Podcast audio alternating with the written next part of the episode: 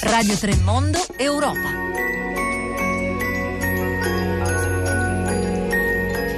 Buongiorno da Anna Maria Giordano, benvenuti all'ascolto di Radio 3 Europa. Abbiamo appena ascoltato l'ultima ora relativa agli attentati di Berlino, l'identificazione dell'uomo ucciso a Sesto San Giovanni come Amis Amri, il killer di Berlino, è arrivata sia attraverso la, il combaciare di tratti somatici sia dalla comparazione delle impronte. Proprio dall'attentato di Berlino parte Radio 3 Europa stamattina, attentato che ha fatto scattare per l'ennesima volta l'allerta in Europa. Gli euroscettici sono pronti a scatenarsi, Olanda, Francia, Germania, forse anche Italia, urne spalancate durante l'anno prossimo per tutti loro, un'occasione forse per dare una spallata quanto decisiva alla costruzione europea lo vedremo, intanto si cercano colpevoli in politici e in politiche sbagliate e infine si affinano gli strumenti per far fronte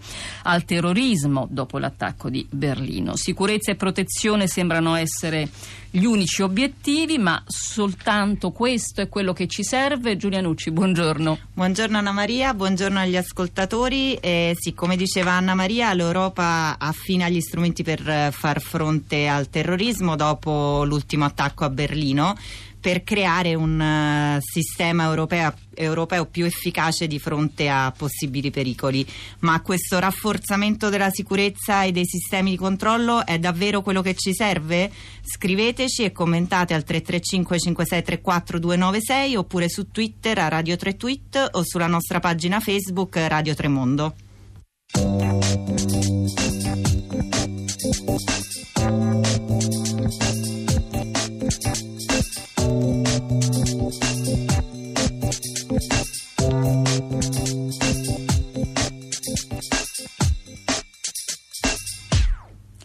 È l'ultimo pacchetto di misure presentate dalla Commissione dell'Unione Europea che fin dalla strage di Parigi sta mettendo a punto una serie di misure dal PNR alla stretta su armi da fuoco ed esplosivi. Ne abbiamo spesso parlato a questi microfoni anche con il nostro procuratore eh, Roberti e adesso nuove misure, nuove pilastri che vanno dalla banca dati, dall'accessibilità al sistema di informazione di Schengen a un'armonizzazione armonizzazione di normative in materia di eh, congelamento di beni, eccetera. Ma adesso vedremo meglio di che si tratta mh, parlando con l'ospite che è già collegato con noi, al quale do un benvenuto, anzi un bentornato ai microfoni di Radio 3 Europa, Alessandro Orsini. Buongiorno.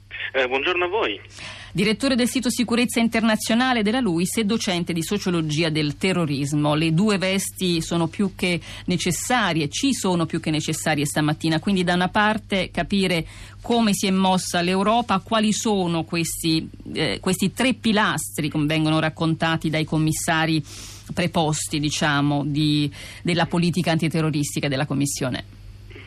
Ma diciamo che l'Europa non si è mossa in modo congiunto, ogni paese ha elaborato delle leggi per contrastare il terrorismo e devo dire che l'Italia da questo punto di vista ha fatto il massimo di quello che poteva fare perché noi nell'aprile del 2015 dopo la strage di Charlie Hebdo in tempi record siamo riusciti ad approvare una legge contro il terrorismo, in particolare il terrorismo dell'ISIS che è incredibilmente severa al punto che di fatto introduce eh, il reato di opinione perché la legge è costruita in maniera tale per cui se una persona esprime soltanto delle simpatie nei confronti dell'ISIS eh, se la passa male e, anche per quanto riguarda il miglioramento della sicurezza nel nostro paese è stato fatto molto, le dico la verità, una delle domande che penso riceverò più spesso in questi giorni è che cosa l'Italia possa fare di più. Eh, le anticipo la risposta se volesse farmi questa domanda la risposta è che l'Italia ha fatto bene tutto quello che poteva fare.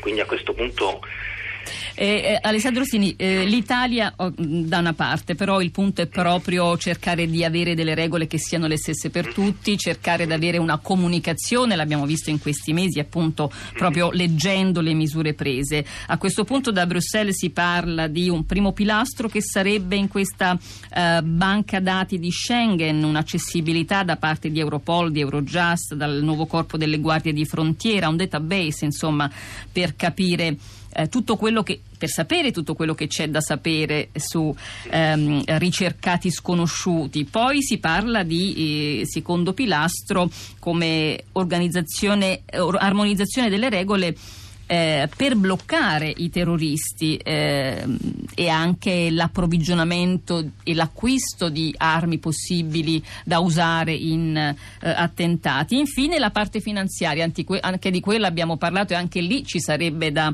magari comportarsi tutti allo stesso modo, impedire certi flussi di denaro, fare in modo che i beni vengano congelati allo stesso modo, insomma è, è di questo che parliamo, quindi se noi facciamo bene il nostro compito però può servire a poco. Certo.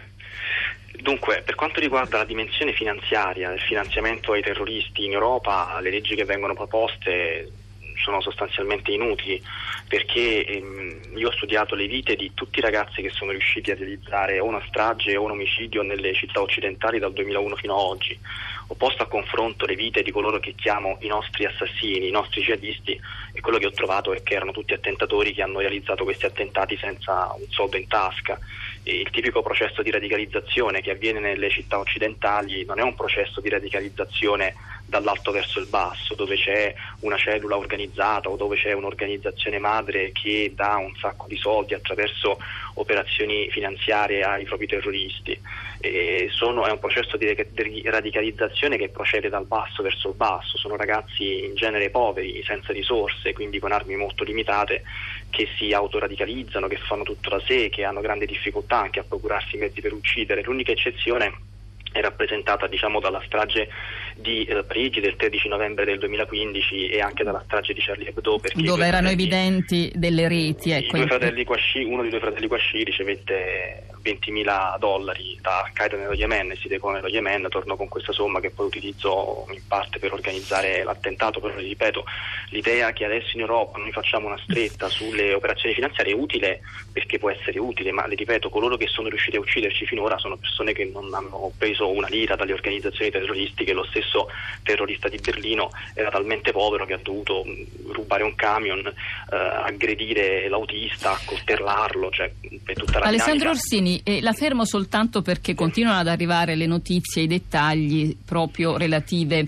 eh, ad Ani Samri. Dagli accertamenti della Digos, coordinati dal capo dell'antiterrorismo milanese Nobili, An, eh, Ani Samri, il killer di Berlino, appunto, è arrivato in Italia dalla Francia, da Chambéry, eh, la, dalla Savoia, dall'Alta Savoia, dove ha raggiunto poi Torino, da lì ha preso un treno per Milano, dove è arrivato di notte, alla stazione centrale, poi da lì si è spostato a Sesto San Giovanni, dove alle 4 ha incrociato i due agenti della volante che durante la sparatoria lo hanno ucciso. Sui giornali italiani di oggi eh, di Anis Samri abbiamo letto tutta la storia italiana, diciamo, che si è svolta e costruita nell'arco di eh, 3-4 anni tra carceri e centri di accoglienza. Lei, appunto, sociologo del terrorismo, diceva da una parte sì, eh, prendiamo tutte le misure e uniformiamo tutte le misure nei 28 stati, però eh, tutto quello che avviene avviene dal basso verso il basso, ma come? Ecco, allora a quel punto che cosa possiamo fare? Mm-hmm. Beh, insomma, la sua ricostruzione di quello che è accaduto in sintesi è impeccabile, però mi consente di offrirle un punto di vista diverso perché diciamo dalla sua impeccabile ricostruzione le persone che ci ascoltano hanno l'impressione che questi terroristi siano liberi di fare quello che vogliono e che quindi dobbiamo essere tutti atterriti, però attenzione, tutta la sua corretta ricostruzione che cosa mostra? Che questa persona era completamente isolata e questa è una buona notizia. È chiaro che io piango tutti i nostri morti, condanno il terrorismo. Che no, è, è chiarissimo assoluto, quello che dice. Per, però questa persona, quello che vorrei dire a chi ci ascolta è di, come dire, mi rendo conto che è la cosa impressionante che l'Italia abbia ucciso un terrorista dell'ISIS, è una cosa che non ha precedenti perché l'Italia non aveva mai ucciso un solo militante dell'ISIS o un solo militante di Al-Qaeda da quando Al-Qaeda è nata nel 1988 fino ad oggi e capisco che possa fare impressione, però vorrei anche invitare a mantenere quel distacco emotivo che ci consente di fare delle analisi lucide, perché quello che emerge da quello che è accaduto è che questa persona non era eh, inserita in una rete, in un tessuto relazionale, perché in genere un terrorista latitante quando può avvalersi di contatti di altri terroristi e questo dovrebbe indurre alla preoccupazione, non si sposta in questo modo, non si fa trovare per strada come un vagabondo di notte eh, a rischio di farsi intercettare dalla polizia. In genere quando un'organizzazione terroristica gode di consensi, è radicata all'interno di un paese, non opera in questo modo. Se ne guarda anche la storia del terrorismo di estrema sinistra in Italia, questo balza gli occhi, noi abbiamo avuto terroristi pluriomicidi che sono riusciti a essere latitanti addirittura per 11 anni perché godevano di una serie di protezioni, di appartamenti, di documenti falsi, di amici che li proteggevano. Quindi ecco, vorrei richiamare l'attenzione sul fatto che allo stato attuale, allo stato attuale i terroristi dell'ISIS non sono riusciti a penetrare nel tessuto delle democrazie liberali. Alessandro Orsini, davvero grazie per questa chiarezza. Noi eh, alla fine del mm, testo che abbiamo incluso sul nostro sito abbiamo proprio posto, anche all'inizio della trasmissione abbiamo posto questa domanda anche agli ascoltatori, sicurezza, protezione, comunque sembrano essere nostri, le nostre preoccupazioni principali, ma forse non è soltanto questo quello che ci serve. Giulia, cosa dicono sì, gli ascoltatori? Numerosissimi messaggi. Eh, Sandro ci scrive con la sospensione provvisoria di Schengen, la Germania che mantiene controlli di frontiera non per questo si è rivelata più sicura. Eh, perché non eh, capiamo che le misure prese non servono a nulla? Oppure ancora eh, Francesca ci scrive l'Europol e l'intelligence dei vari paesi come si coordinano tra di loro? Quando riescono a evitare stragi, noi cittadini comuni lo sappiamo? Eh, possiamo dare una risposta, Orsini, a, a queste domande? Sì, ehm, sì, è vero purtroppo il terrorismo è una tecnica di combattimento che si insinua negli interstizi della nostra vita quotidiana. Se lei guarda anche il caso di Israele, Israele è uno dei paesi più militarizzati del mondo, ha innalzato barriere, muri, soldati dappertutto, eppure ci sono dei palestinesi che all'improvviso tirano fuori il coltello e aggrediscono dei cittadini israeliani. Questa è la prova provata che anche se tu militarizzi un paese eh, purtroppo il terrorismo, che lo ripeto è una tecnica di combattimento, riesce sempre a colpirti, ma c'è anche una buona notizia in quello che sto dicendo, che alla fine tutto quello di cui dispongono gli aggressori, i palestinesi che brandiscono i coltelli e aggrediscono gli israeliani è soltanto un coltello, quindi questo che cosa vuol dire? Che si può operare con efficacia perché il terrorismo può essere ridotto a un cumulo di macerie, che di fatto è quello che è successo in Israele. Quindi, Alessandro diciamo Orsini, eh, eh, torniamo in Europa, è eh, molto mm-hmm. interessante quello che dici, torniamo eh, in Europa, mettiamo da parte misure più o meno di emergenza, mm, strumenti più o meno eh, affinati, norme comuni, mettiamo da parte il concetto di difesa, di protezione, di, di, di, di sicurezza come sociologo del, del terrorismo, lei ha qualche buona pratica da indicare? C'è qualcuno da qualche parte in Europa che sta facendo un lavoro che andrebbe magari imitato?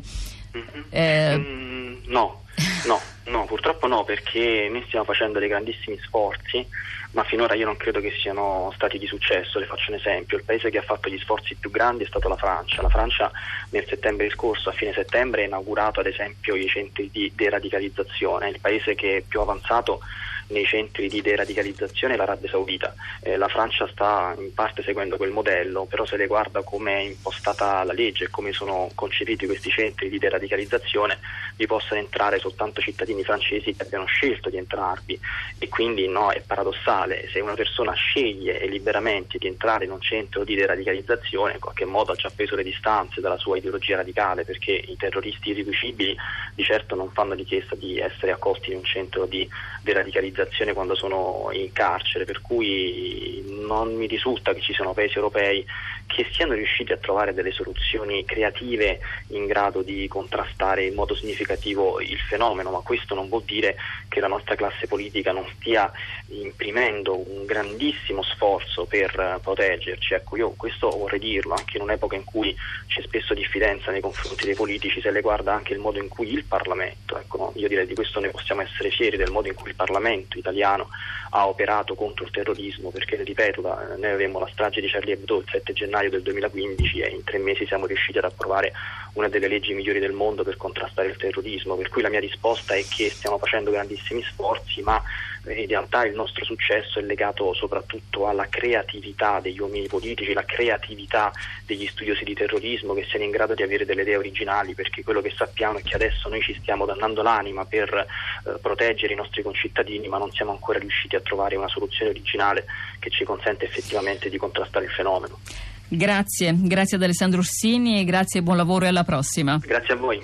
Alessandro Orsini, direttore del sito Sicurezza Internazionale della LUIS, docente di sociologia del terrorismo. Mm, parlavamo mentre uscivano e venivano battute le agenzie relative proprio alla uh, conferme della notizia dell'uccisione uh, del killer di Berlino di Anis Amri, appunto avvenuta in Italia a Sesto San Giovanni. Dunque Unione Europea, Commissione, uh, nuove misure, protezione, sicurezza in vista di elezioni in cui probabilmente l'atteggiamento di rifiuto, l'atteggiamento che potrebbe non essere il migliore, potrebbe essere quello che politicamente prevarrà. Noi tra un attimo parliamo di un'altra Europa, quella che va avanti eh, giorno per giorno, ordinaria amministrazione europea.